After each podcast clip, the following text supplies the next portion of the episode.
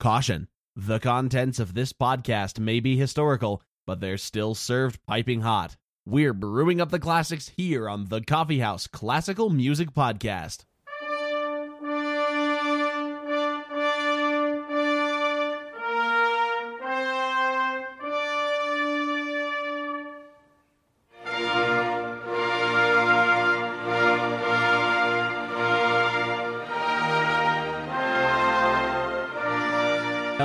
Welcome to the Coffee House Classical Music Podcast. My name is Asa. And I'm Allison.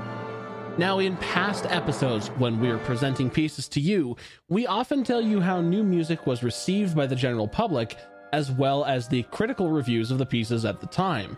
Of course, throughout history and even into our modern times, music critics have existed to tell us what's hot and what's not. So, we thought today that we would look into the critic side of things and look at some of the most famous or infamous critics and how they affected the music scene with either their high praise or their scathing reviews.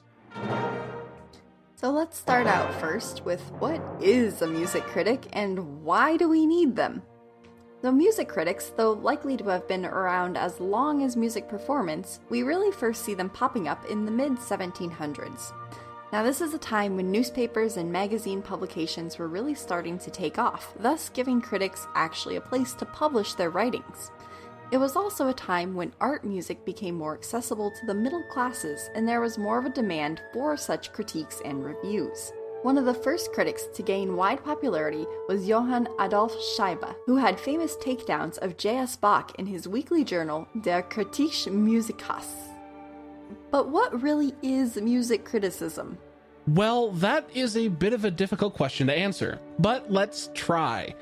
By definition, as found in Encyclopedia Britannica, it is a quote, branch of philosophical aesthetics concerned with making judgments about composition or the performance. For a more modern take, Daniel Mendelsohn wrote in the New Yorker article The Critic's Manifesto that, quote, the role of the critic, I repeat, is to mediate intelligently and stylishly between a work and its audience, to educate and edify in an engaging and preferably entertaining way, describing the role of a critic less as a critic and more as an educator, as somebody whose role is to break down the barrier between performance and the masses. Because how can we really critique music? After all, music is simply sound. We see time and time again that what sounds nice to one person is unbearable to another. So these critiques run the real risk of ending up being just one person's opinion on if they liked a work or not. Another issue is that since music is literally just sound, reading about it isn't always useful. If you've heard a piece, then you have your own opinions about whether you like it or not. And if you haven't heard the piece, then written descriptions of it still give you no real clue as to how the notes and rhythms actually sound. Over the years, critics have tried to propose some guidelines to make critiques more about the actual quality of the music rather than just personal opinion. For example, the famous critic Eduard Hanslick, who published a whole book on music criticism, discussed looking at pieces from a formal perspective. Essentially, there are rules a work must follow, criteria it must meet to be considered good.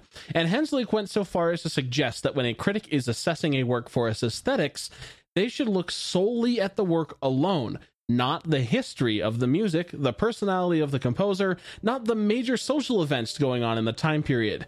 Literally, just the music, stripping away all context. And to that end, Hanslick was a great lover of Brahms, who wrote Cure music, and was a scathing hater of Berlioz, whose music required a program, essentially an outside force, to fully comprehend it. In many past episodes, we have brought up the quote, War of the Romantics.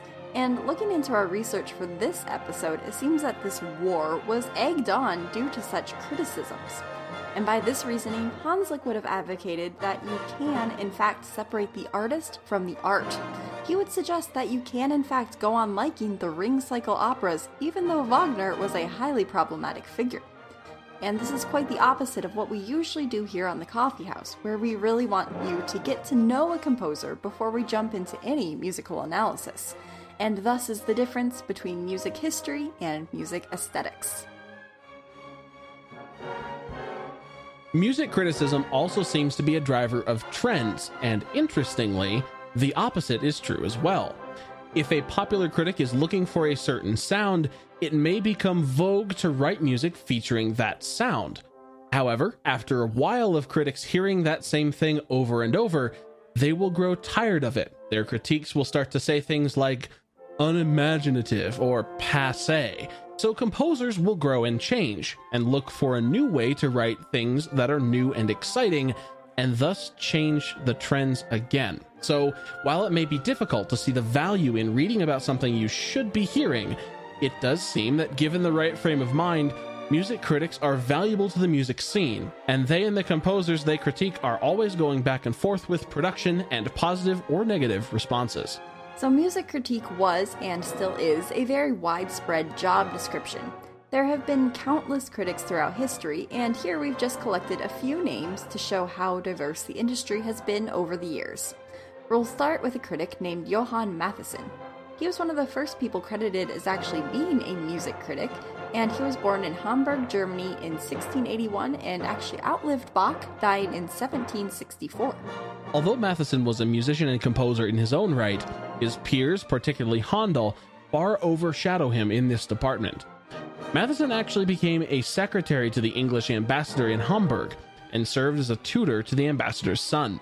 This position of privilege and literacy allowed Mattheson to begin publishing books and periodicals, and it seems like Mattheson was more of a critic of the state of music as a whole, rather than targeting specific composers or works as we have grown accustomed to.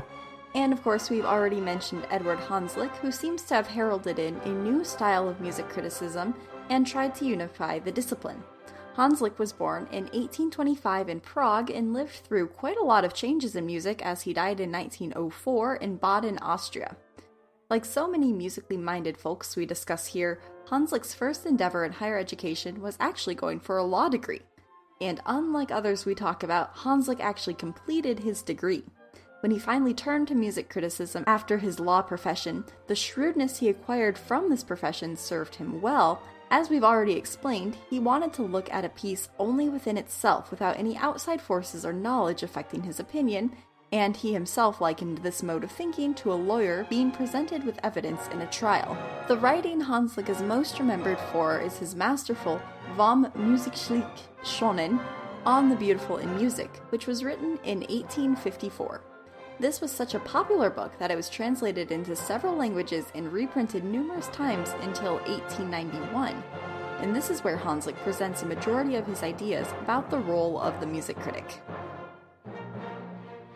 It's common among composers to turn to criticism at some point in their career, and Robert Schumann is no exception.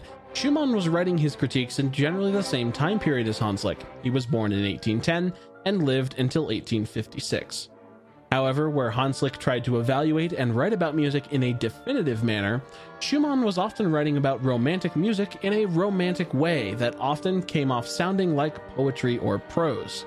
For example, in a critique about Weber's Concertstück, he writes about passages as having, quote, grandeur of expression that made one think of an attack on a battlefield. Hanslick would not have approved of such writing, as how would that tell a reader what the music actually sounded like? Schumann, like Hanslick, published his works in his own publication, Neue Zeitschrift für Musik, and wrote under three pseudonyms Florestan, Eusebius, and Raro. Apparently, each had a slightly different writing style and unique thoughts on music. Cesar Cui is one of the more often forgotten members of the Mighty Five composers of Russia.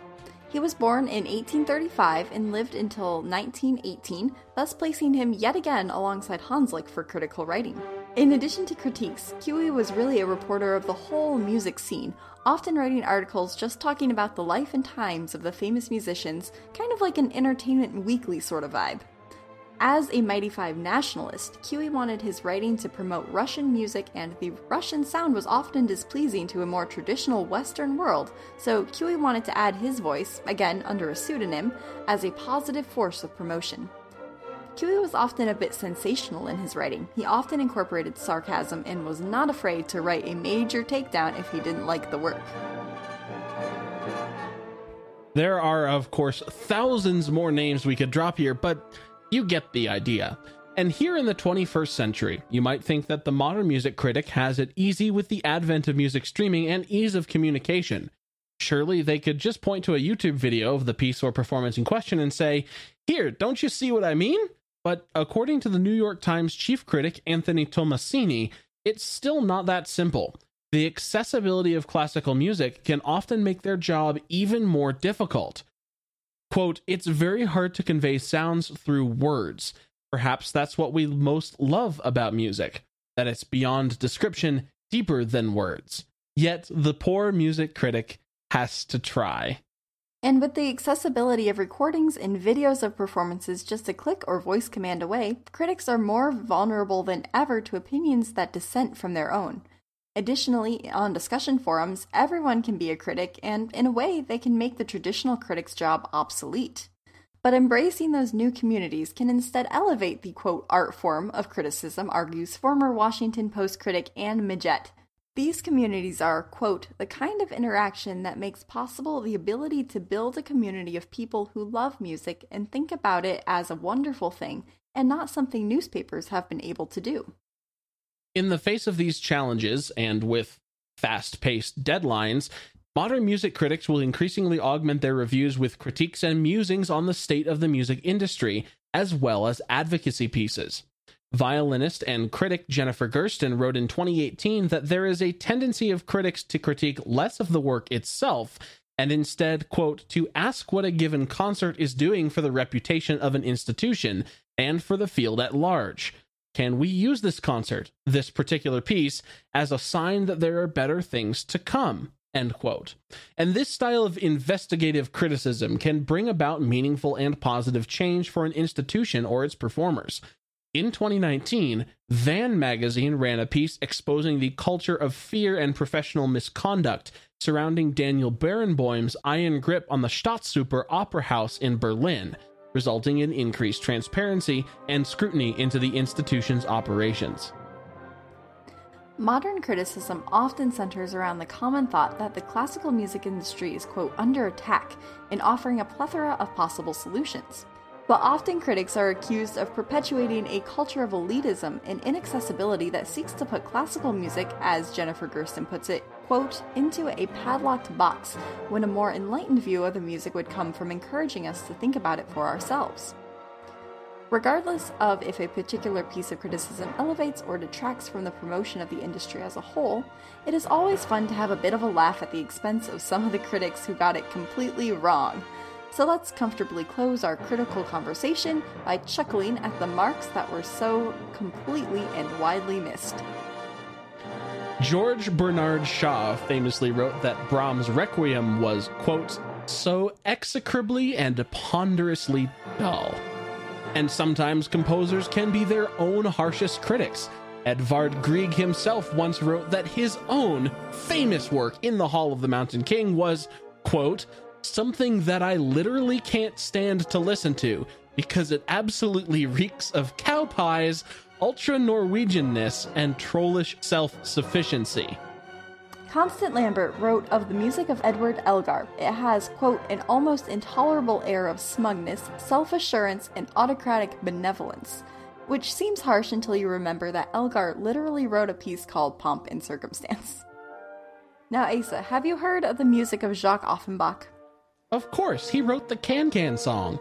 Oh, so you have heard of him, in spite of the Chicago Tribune writing that, quote, he has written nothing that will live, nothing that will make the world better.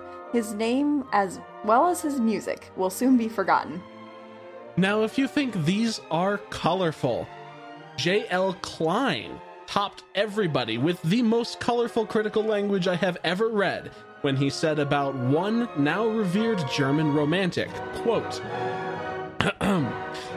reveling in the destruction of all tonal essence, raging satanic fury in the orchestra, this demoniacal, lewd, caterwauling, scandal mongering, gun toting music, the darling of feeble minded royalty, of the court flunkies covered with reptilian slime, and of the blase, hysterical female court parasites, inflated in an insanely destructive self aggrandizement by Mephistopheles' mephitic and most venomous hellish miasma, into Beelzebub's court composer and general director of Hell's Music, Wagner. Wagner. One Boston critic suggested that egresses into the new Boston Symphony Orchestra should be labeled as, quote, exits in case of Brahms.